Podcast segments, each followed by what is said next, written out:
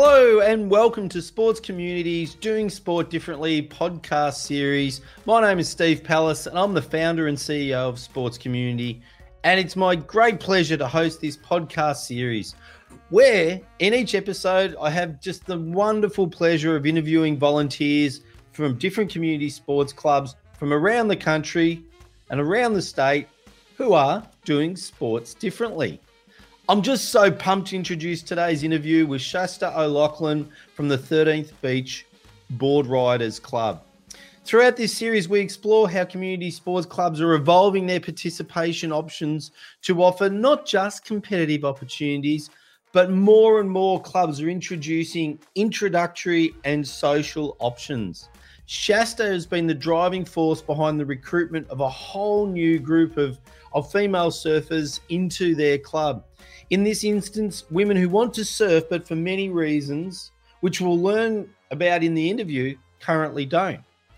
Normally, we try to keep our interviews to 30 minutes, but Shasta just shared so many learnings that were applicable to all clubs, the discussion extended well beyond 45 minutes.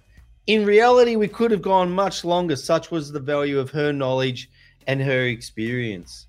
When the interview was initially recorded via a Facebook live stream, it blew up our Facebook engagement figures with so many people watching and commenting on the interview.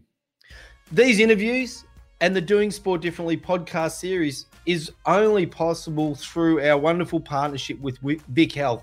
So before we get into the interview with Shasta, I just really wanted to thank Vic Health for so much for allowing us to tell the stories of inspiring people and wonderful clubs and the amazing successes they have they have achieved.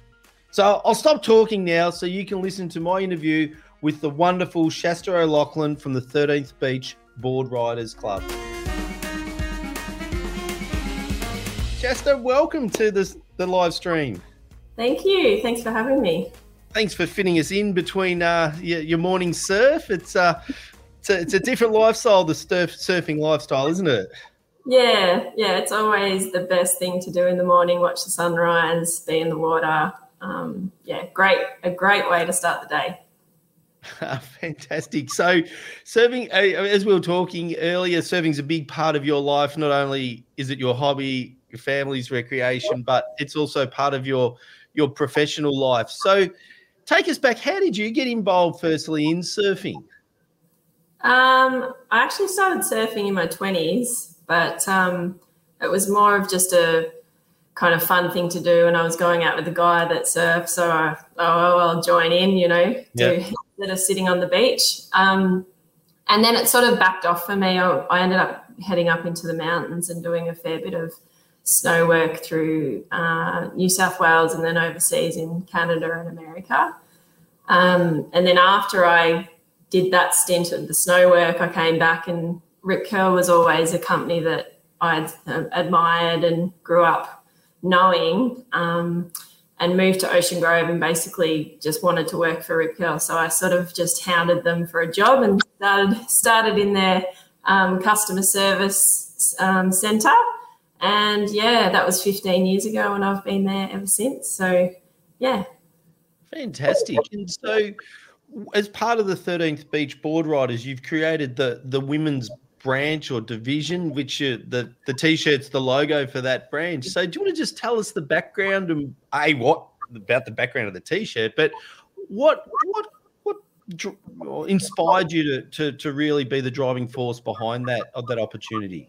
Yeah. Um, well, I guess being surrounded at work by surf and women in surf and watching, you know, these women, especially someone like Jessi Miley-Dyer, who's driving a whole new women's side of the WSL, um, it probably just gave me the confidence to actually go, um, you know, miss there's a missing link in recreational surfing for that person that isn't your advanced surfer that wants to compete in competitive um, side of things, but there's so many women in the water um, that are riding all different sorts of surfboards, and you know, if you think of a tennis club or a netball club, if you want to play socially, you go and join the night matches or something. So there's an avenue to to actually be able to join a club and do it at a sort of lower level than that advanced um, competitive level. And I actually had some my kids. So my oldest is ten, and she was. We joined her up in the board riders about three years ago. Um, and so we were going to the Grom competition. So within 13th Beach Board Riders, there's a, a few different um, events. So there's the seniors event, which covers all of your sort of over 16 um, competitors, you know, sh- showcasing the, the A divisions. And, and there is a women's division in that um, event. Uh, but the participation of that women's division was quite small. So generally they'd have maximum maybe six six members that would surf. Um, and that was the, the sort of women representation of the, of the club.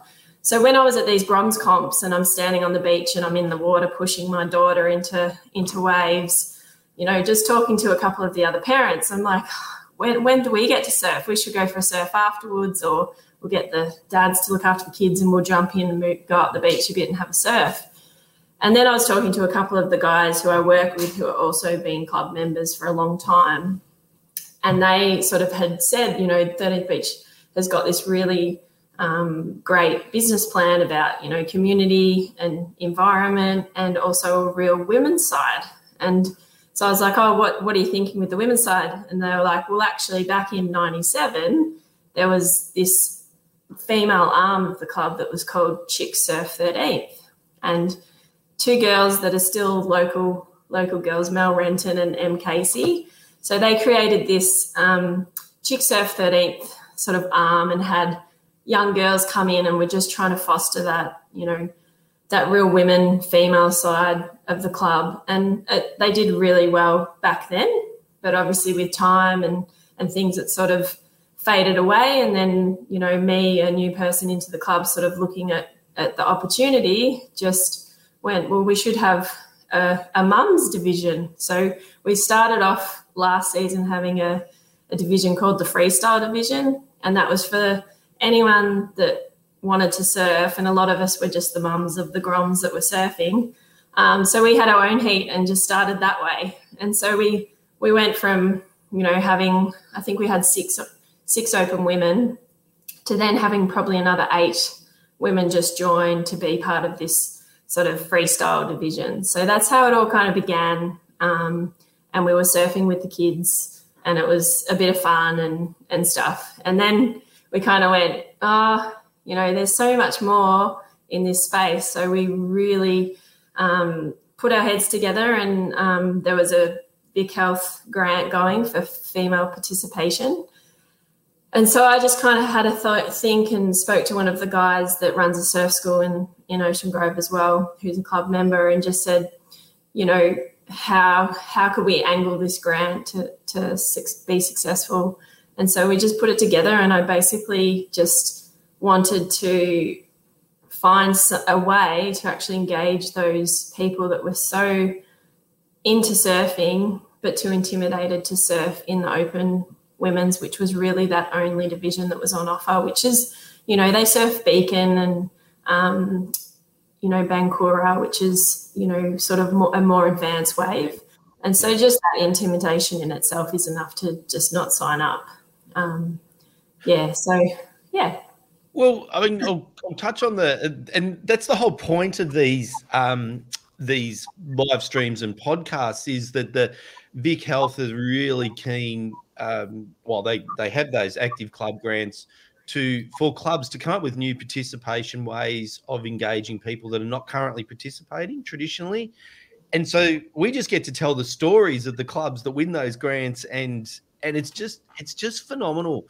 So there was a couple of words that you used um, that came out every every single discussion that we have: confidence, intimidation, and all the time it seems to start with just one or two people um, really deciding that there was an opportunity. So even though we're talking surfing, it's it, there's some very consistent themes. So go back to those initial group. I mean, so how many have you got now? Right in that in that. Um, so we've got fifty six women members. Fifty six. Yeah. You've you've gone from a, a where there was maybe six surfing in quite advanced to, to 56. And, and I'm assuming those 56 range from absolute complete novices, probably never surfed before, all the way through working their way through to potentially going into those advanced competitions. Is that is that correct? Yeah, we're sort of we've kind of angled it um, to the people that have their own board and yep. have you know they actually have or they go on the, you know they go surfing a little bit because I think to take on that full beginner yep. that's a whole nother sort of avenue and there is a lot of surf schools around um, you know we're really lucky in Ocean Grove we've got a a women's only surf school run by Heather Peck, who's like a local legend. Yep. Um, so we're really lucky to have that there. But what happens is you go and do a sort of a six week course on learning how to surf, and then you come out of it and you kind of go, okay, what? Okay, now I've got to go and just surf myself. I, I don't really know how to, to to read the conditions. I don't really know what spots I can surf at. Um, I don't really know any other surfers because this could be like a new um, a new hobby or, or something. So then you, you just face these barriers of going, okay, I, I know that I might be able to go to Main Beach in Ocean Grove every every time, but Main Beach can still be an intimidating beach and have some crazy rips and things like that. So the whole angle of this is going, okay, if you've got a surfboard and you've had a couple of lessons and you know how to how to surf and you want to be part of a club, then you can join us and we will assist you in getting better. So we've actually got a development session. So you don't have to compete because generally board riders are all about the competitive circuit. So they are all aimed at that competitive surfer that wants to, you know, win win the win the local comps, win the state comps. You know, yeah. there's these kids that want to be the next um, Kelly Slater. Like that's what board rider clubs are about. They're not about fostering um, people that are learning just how to catch a green wave over whitewash. Like that's just a different a different level of um, of a club. So we've really had to change the way that our club sort of thinks to go.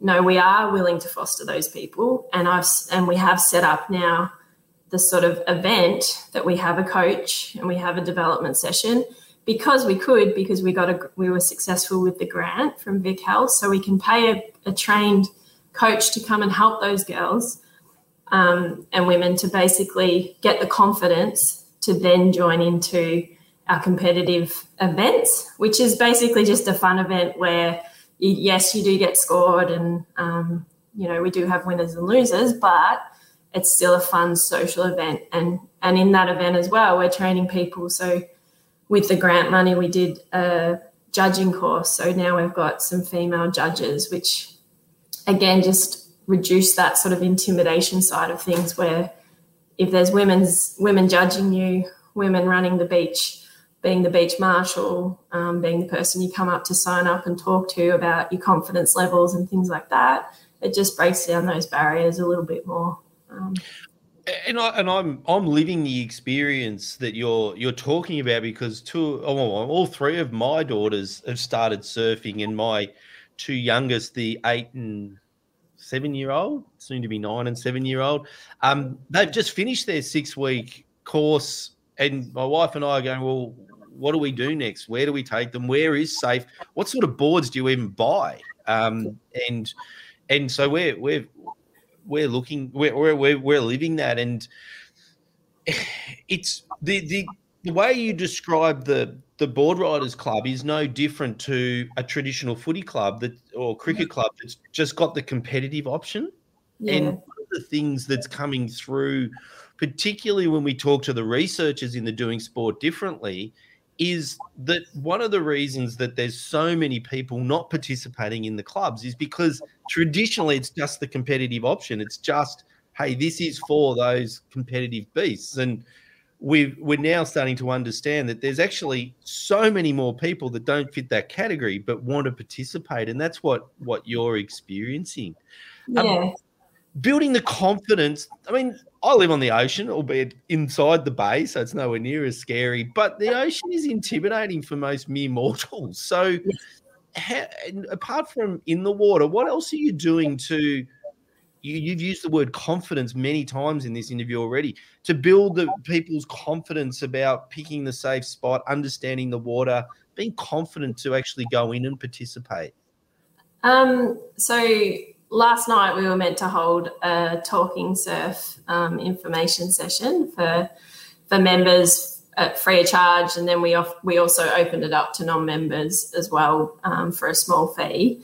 Um, but what we were going to do last night was run a session on 13th Beach. So 13th Beach is a really long stretch of beach. It has lots of different surf spots in it, and it is quite a it can be intimidating. It can be really gentle. It can be, um, you know, we've had some recent deaths there, which is terrible.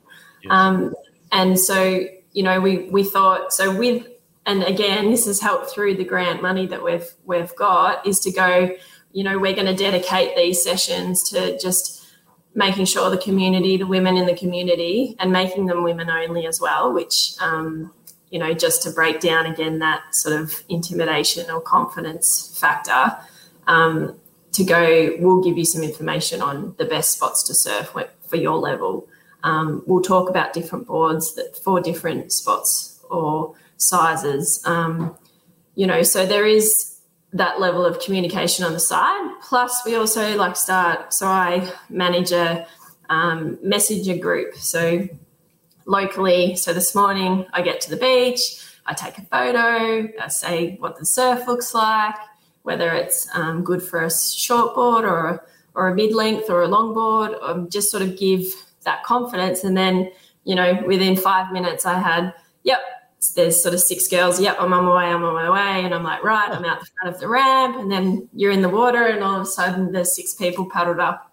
Hey, Shasta, like, you know so you've got that you know someone you can see someone in the water. So you've got that outside of those competitive um, events we've set up that community to go you know and and the best thing about that is sometimes you know it might be a the forecast for the next morning is going to be a really clean small winds are good. So you can say you know those people that are a bit nervous about coming to 13th i'll be there at 7 o'clock if you want to join me i'll take you with me so yeah, that's that fostering and I guess just creating that community. Um, sorry, is the sun gone crazy? no, yeah. that's all, all good. It's, it's the sun's coming through today. um, yeah, so I think that's probably that's probably the um, that that is probably where we've had the most social stuff. And before Christmas, we met for a social surf and had coffee afterwards, and um, you know, there's a new surf movie out, and we were talking about all going to the movies together. So I guess, but it's all facilitated just through a messenger group on Facebook, really. Um, and yeah, that's sort of how we're communicating with each other. Plus, people non-members, just community um, yep. women that yeah as well. So, and, and again, if we compare the way that that you're operating and and and surf demands this as well because at, at five o'clock on a Tuesday, the surf's not always great. And, and to, so traditional sports across the board in their competitive format say we train Tuesday, we train Thursday, and we play Saturday Arvo, and that's what we do. Um, yeah. Whereas part of the appeal of, of what it is, it, well, more broadly, the surfing culture is that hey, the the conditions say it's it's right. So communicate out, and that flexibility, that support, that hey, this is where I am, just come and, and join socially just for a surf is a really yeah. big part of the culture, isn't it? Yeah, it certainly is. And I think, um, you know, when I first started surfing down here, I would be a lot of the times I would be the only girl in the water. And, you know, I had it the other day. I was the only girl in the water with about three guys and had, you know, got some great waves and was really happy. And then all of a sudden, there was about 10 guys that just came out. And then it turned into this, you know, lots of paddling around each other and just that hustle and just became a bit more of a full on um, surf. And so then all of a sudden, you go from having really fun and you know feeling good and then all of a sudden it's like oh and i just i still don't have the confidence to just go and stick myself in the middle of that group and paddle through because i'm still gaining um, the confidence in my own surfing, which, you know, and I've been surfing for a long time, but again, we all need that support and and you don't it's not like you really go out and just get a surf lesson once you're a surfer. Yeah. So it's that's another thing that there's limited um, options. Like there's not many trainers that just train people that are at that intermediate level that just want to take their surfing to the next level. There's they're all sort of set up for that beginner on the G boards in the white water, get you standing up, sort of yep. that style of of surf um, training. But then it kind of backs away, so you're just expected to to do it yourself. So um, so the I'd love to see this go like you know to be able to do fitness and yoga and surf specific weight training like all of these other things that make your surfing so much better um, as part of the club you know and how we offer it how we offer this sort of um, i guess to members like have that network. Um, it's just about changing the the culture i guess of traditional board riders and what that looks like.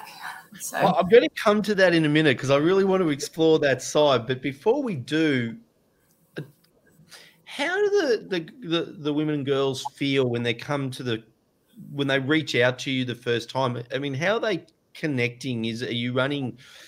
Uh, oh, come and try days or meetups or through the network or bring a friend? Well, COVID has really challenged um, really challenged me because at the moment, like I've got some great girls that are on the committee with me, our um, secretary and our um, our equipments manager are both, you know, keen surfers and um, really dedicated to the club and, you know, just brainstorming with those girls and just trying to come up with the ideas. But yeah, we've had, you know, social dinner nights planned. We've had information nights, come to the beach, bring a board, we'll talk about what the club's about, that sort of thing. All of that kind of got put on hold. So we basically just ran the events. Um, and obviously, with those events, because, yeah, 56 members with about 10 of those being just social members, so non surfing members, and they've joined, you know, to just support the cause and they, they surf, but they're just sort of a non surfing member. They get the t shirt and come to yep. the event and stuff like that. So there is that angle as well.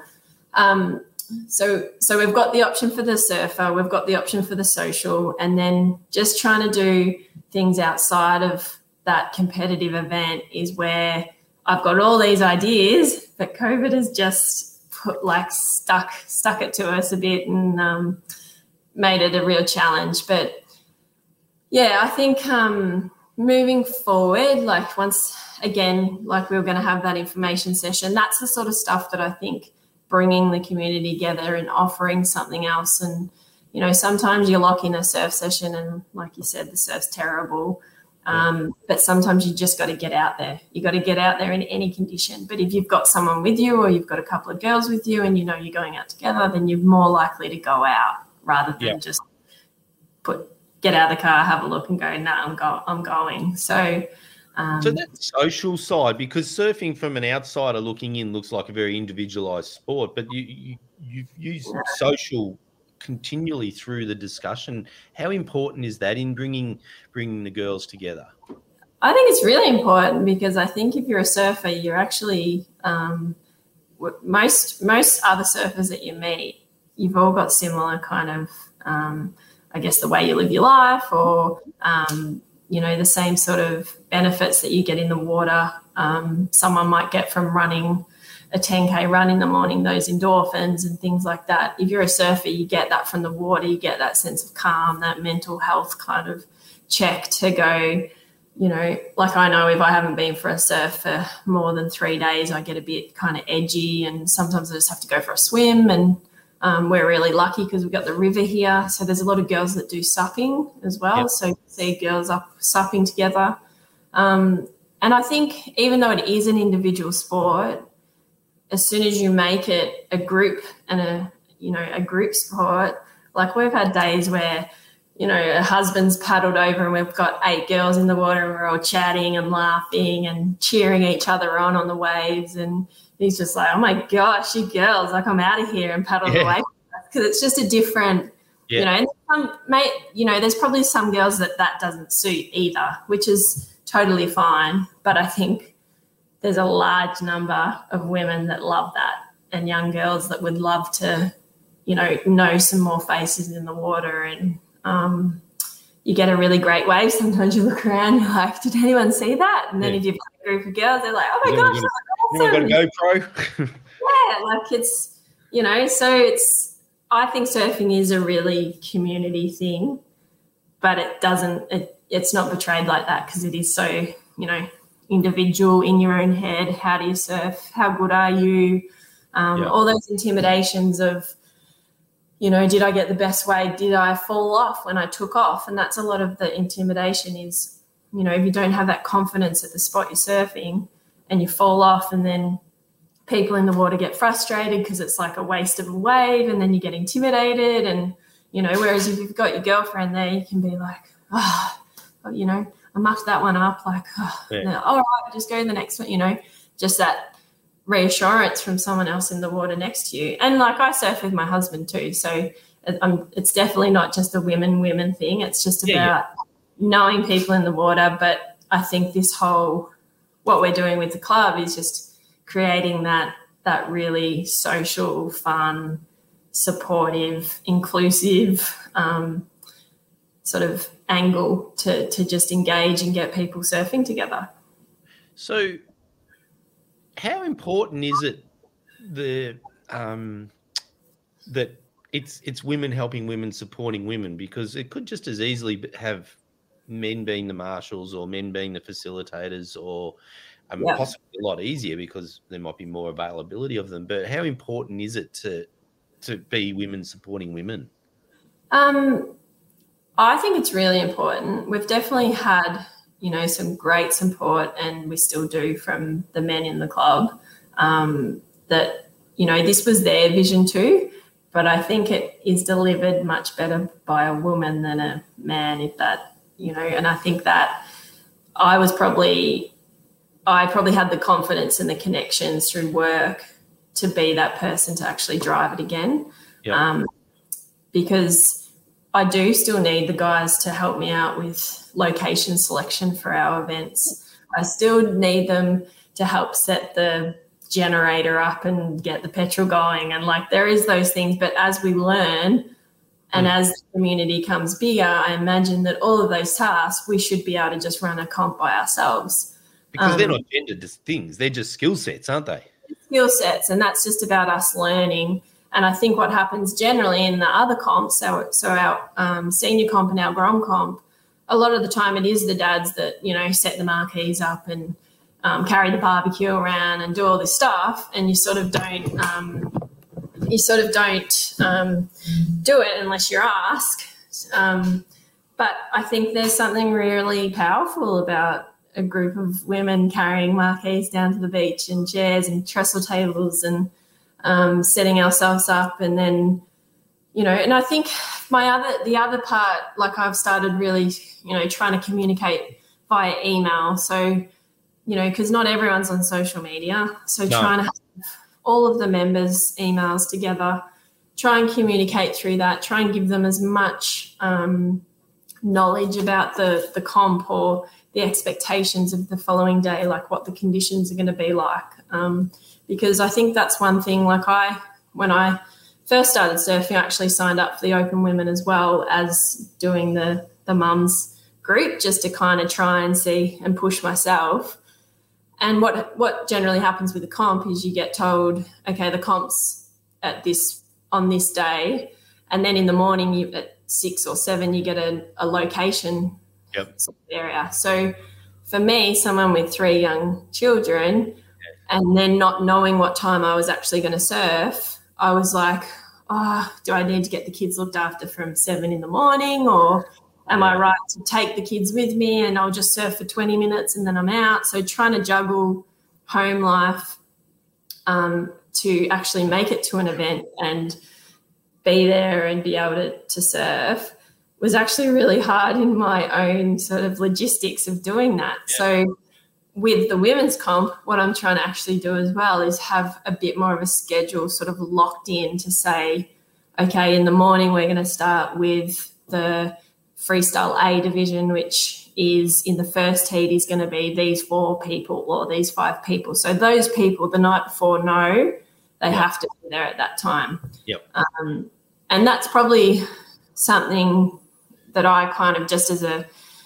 as a member kind of was like I feel like I just want to know more information. But sometimes with surfing it's a really hard thing to be able to give people you know a clear understanding of what what's going to be happening with the surf or what's um what time you're going to be required. So yeah. But you still as much as possible tailoring the experience to the to the to the participant not the participant having to mold themselves around around the sport which is very traditional. Now now i'm not going this next question i'm not talking specifically about 13th beach board riders because i don't know the club but research says that sport is needs to be uh, and when I say researchers, the researchers that have come onto the Doing Sport Differently live streams, um, and it has just been absolutely clear that the way forward for sports participation is the way that you're presenting sport very flexible, very tailored to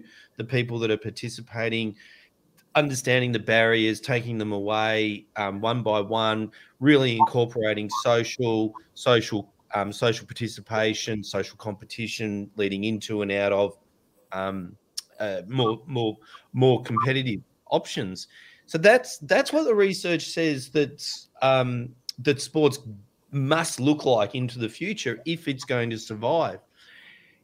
How are you finding taking that that culture, that methodology, that those those into a, a traditional, quite competitive um, club like like uh, the Thirteenth Beach Board Riders?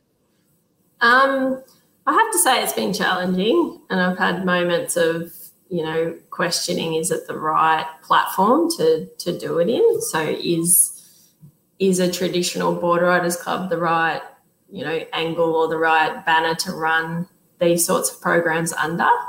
Um, but I don't. I I think they they are, um, but I just don't know what else you would do. So, um, you know, we've got amazing facilities down here at surf clubs, and um, but there's no surf programs run through surf clubs. so the fact you've got these, you know, life saving and you know the one in Ocean Grove, there's gyms and there's facilities and you can go have showers and all of that but yet there's not a real connection between surf clubs and um, surf life saving clubs. Yeah. Which that's the other avenue that could possibly um, open up the doors, I guess, to allow a bit more of this. But um, board riders clubs, yes, uh, you know they are that real competitive side, and they are, you know, there's kids in in ours that do want to be the next Kelly Slater so you have to have a program that facilitates those kids because otherwise they're going to move on to a different club that has that is offering that. Mm. Um, but I think that the way that this is successful is running a separate kind of banner under the board riders. I don't know if um, if other board rider clubs would would do it um, because you know, board rider clubs are really quite competitive with each other. They are, yeah. you know, that that there's lots of history as well, lots of history and lots of stories and you know, the board rider clubs were the ones that caused lots of trouble in communities, whereas the surf clubs work didn't do that and things. So, um, yeah, I think I don't know. I, I, I mean, let me try and, and, and, answer your question from, yeah. uh, and I'll and I'll convert it um, away from surfing just to to to not to definitely not be specific to to your club, but unquestionably, if we if we look at, gen, at probably ten years forward, the traditional clubs that just offer the traditional com- competition, if they don't offer the social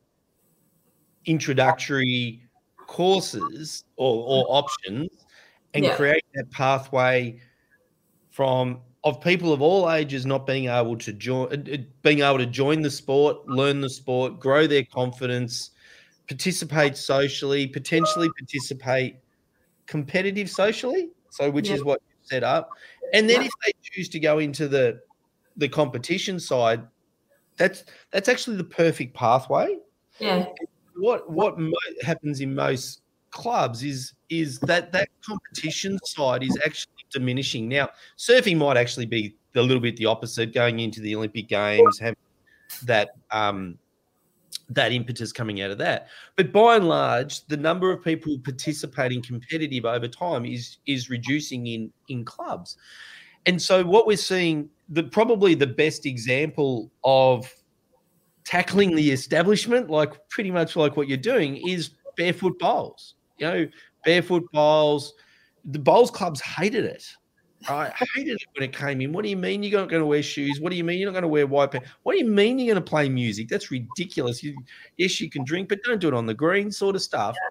And now, a decade on, it's and these were the same clubs that we're using, and these are stats from Bowls Australia. They were losing members year on year for 30 years.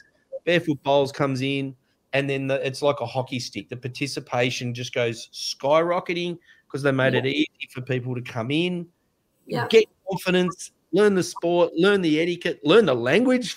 I mean, um, and and then then come into the you know barefoot bowls, jack attack, which is their social competitions, and then their pennant. And then what we're finding is that people were coming back out. They're going up, playing ultra competitive, and then coming back down the chain, social mm. competition, because they don't want to do competition anymore. So so, without talking specifically about your club, I, I think unquestionably that's the right angle. Two researchers, Dr. Rochelle Eime, that came on, uh, and Dr. Erica Randle, both stated that they see it going to be very difficult for clubs that don't offer what you're looking to bring to the club to survive over the next 10 years because yeah. consumers change that much. So, uh, you know, is it right for your club? Well, that's a different conversation. But generally, uh, unquestionably, it's right, and it, and it is that that bit of cultural generational change, which is really really important. Yeah, and I think clubs do it really well for that Grom division. So those, you know, the kids. Um, kids. Yeah. yeah, they have expression sessions, and you know they do beach activities, and they, you know, we have Christmas a Christmas party, like fun stuff for the for that kids side of things and the um, but again once you get to that 14 sort of 13 14 year olds then you've got to sort of choose okay do you end up going into the open comp which is with all the seniors and you're surfing bigger bigger surf and all that. So really then that's when sometimes the kids fall off because they they don't want to surf in that big um, competitive side of things or the pushing themselves that much. So that age group is where we go, well, now I'm quite happy to have, if there's people that aren't confident to go into that senior comp, we'll take them into, you know, the women's comp and because we're actually surfing at a different location that's not as intimidating on the same day. Um, so that's something, and we've actually seen some more take up for our under 16 girls, um, yeah. which has been a real lack um, in our in our club too. So I think Definitely. And the barefoot bowls thing, like, because I think that's my only experience with bowls is going and doing barefoot bowls. Um, and yeah, I, th- I think surf clubs will always have that competitive side of yeah, yeah. Yeah. those people that want to compete and they all want that. But yeah, if they really do want to be part of that full community and, and show that there is that equality and inclusiveness and everything, then there does actually need to be this this other side of it. Um, yeah, and it's not about taking away the competition. It's absolutely no. that's that's that's vital. We want. I mean, the yeah. ultimate honor uh, now, I guess, in surfing is well, probably not the ultimate, but in most sports, the ultimate honor is from a you know a, a, a, an under eight kid coming through the grades and winning a gold medal. You know, yeah. you have that alternative, or winning the world, you know, winning bells, or winning winning the the world world championship. The other thing that you you, you do point out that just then was sports have this is across the board in sport they have a lot of trouble introducing people if outside of the age groups of what the traditional so that the groms which is um, the introductory surfing for kids i think it's 6 to 12 i think yeah. and that's how typical afl is auskick and netball fives and uh, NetSetGo and those introductory programs but what if i'm a 14 to 65 year old and go, oh, you know what? I want to try surfing or I want to try netball or I want to try archery, you know, yeah. It's very challenging to come in and and what you're doing is creating that avenue of anyone of any age to be able to come in, grow their confidence and and participate the way they want. And I think that's just extraordinary. Yeah, we um we did push push the the um, the boundaries as well because we actually introduced a mid length division. So talking surfboards and board riders clubs are generally your short boards, so you know performance short boards, and then you've got your longboard clubs, which is sort of your nine foot plus boards. Yep.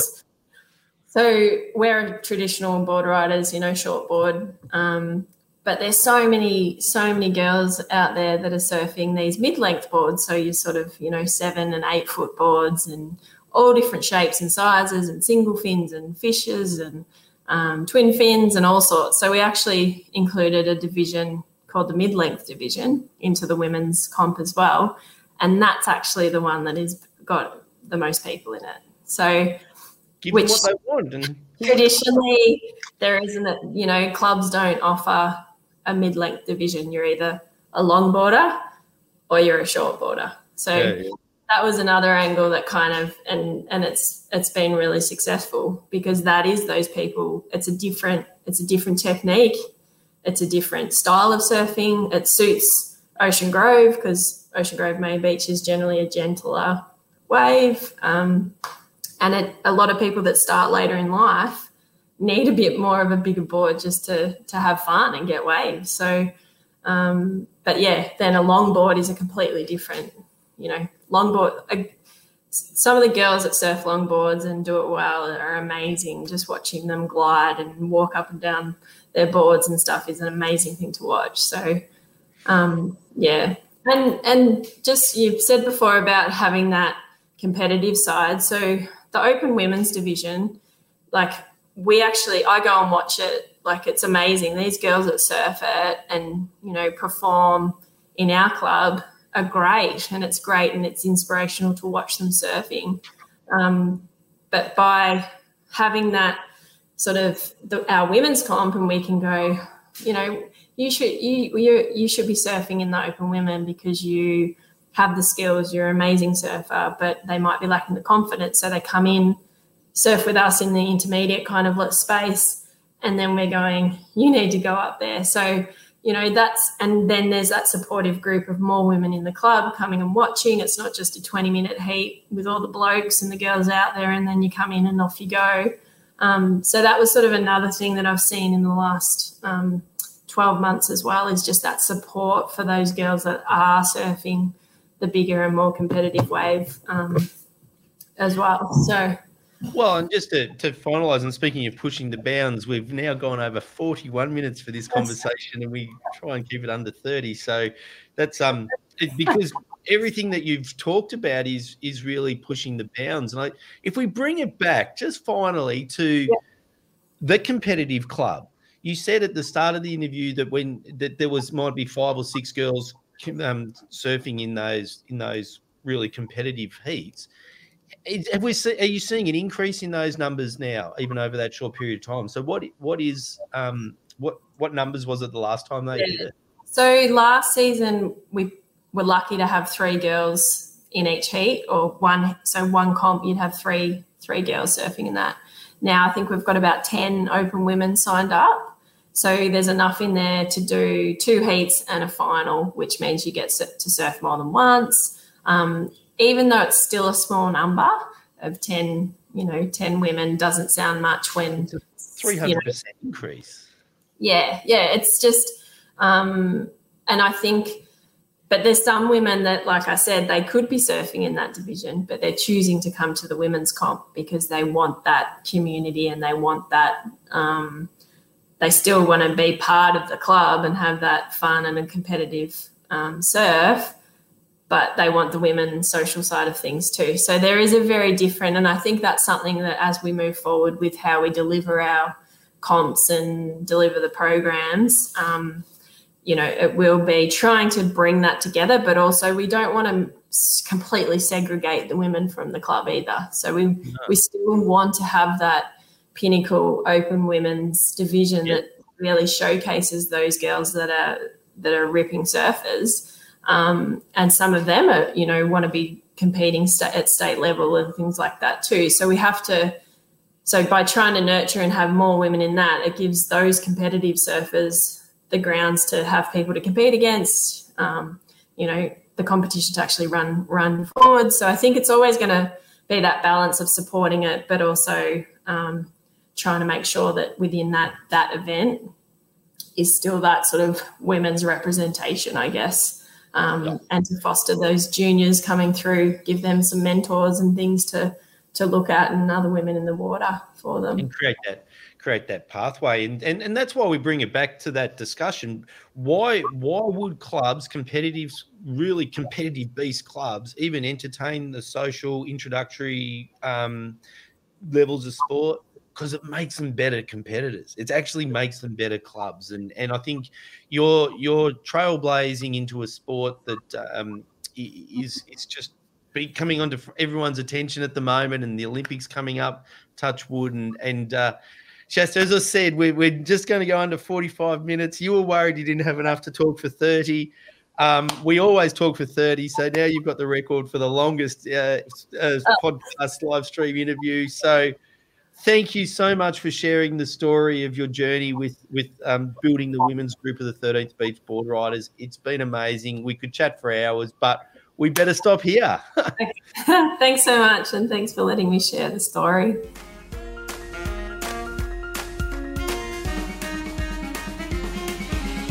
Well, I told you it was a long interview, but I hope you think it was really worthwhile. The way Shasta O'Loughlin has grown the number of female surfers has been amazing when you look at how she's done it simply by looking at the barriers that have stopped many women from surfing and introducing processes, events, and social networks that have overcome each of these barriers. Shasta realized the gap between women wanting to surf and the number of women that were actually confident enough to actually surf in, in club competition was simply huge. So she created surfing options that introduced women to surfing, really focused on growing their confidence and created opportunities for women to so- surf socially. Then, as their confidence grew, social surfing competitions built around fun and participation. Now, a number of those women have gone on and competed in the clubs regular surfing competitions. As we hear so often, these sorts of programs are developed by sometimes just one person willing to roll up their sleeves and drive the project. In this instance, it was Shasta. As so often happens when she she approached the club, they had already had a point in their business plan that they wanted to attract more women. So the timing was perfect. So they wanted to attract more they weren't quite sure how to do it, and they also needed someone to drive it. So those two things matched beautifully. What started out as six to eight women has now grown, grown to over 56 women participating in their own way. Some are simply social members, not even surfing, just wanting to take part in an active lifestyle, while others are on different parts of their journey. One of the key steps Shasta took was to apply for a Vic Health grant that allowed her to fund some of the equipment and importantly the coaching that allowed her to find those find those women into surfing or attract women into surfing who may have been too intimidated to surf in open women's competitions or even too intimidated to surf in the ocean full stop. This actually required the club to change the way they thought about and their willingness to embrace novices and their willingness to nurture novices over time to to overcome all the barriers that novice surfers of all genders, all ages, of all types always fear. They don't know how to read the conditions, don't know what spots to surf at or what spots are safe at different times, don't know other surfers, don't know the etiquette, just can be seen when you're just trying to work your way into the water, quite an intimidating or challenging environment. So, to counter that, her group also ran judging courses. So now they have female judges at their social events, as well as women's marshals, women running the beach, and the competition, making those events a lot for women a lot less intimidating. Throughout the interview, Shasta spoke regularly about building the confidence of women through the development of their knowledge and skills and the importance of letting people progress at their own, pace. One really powerful part of this was the social media messenger group that provided real time communication, which also allowed informal groups to form and surf at times and locations that suited everybody. This flexibility and real time responsiveness is a great part of the surfing culture. There were so many things I loved about the interview with Shasta and how she is challenging the traditional culture and thinking her, her, of her club, but in a very positive manner. And one thing I want to really stress is that every time a club builds opportunities for new audiences and participants, benefits, as happened with this club, always flow through to the competitive side of the club. So, as we say every episode, it's not about taking away from the competitive options of your club, but rather complementing them and making them stronger. In this case, the number of women who are now competing in the open women's competitions has grown significantly stronger. Well, that's it for me today. And it's a long session, and I apologize for it's so long, but hopefully the discussion with Shasta encourages clubs to consider participation options which cater for different levels of skill, ability, fitness, audiences. Before I go, as I say every session, if you're a sports club volunteer or know a volunteer that needs help, then please take a look at our website, sportscommunity.com.au, which com- contains heaps more information about running community sports clubs, attracting new audiences. And like Vic Health, I really would like to acknowledge our community sports members because it's only with your help and support that that we're able to produce this sort of contact content that's all designed to make it easier to run our sports clubs. So if you're interested in becoming a sports community member, again, please go to our website, sportscommunity.com.au, check out all the, the resources and follow the membership tabs. We'd love to have you part of the sports community family. So until next week, I'm Steve Palace. Thank you so much for listening and being part of our sports community.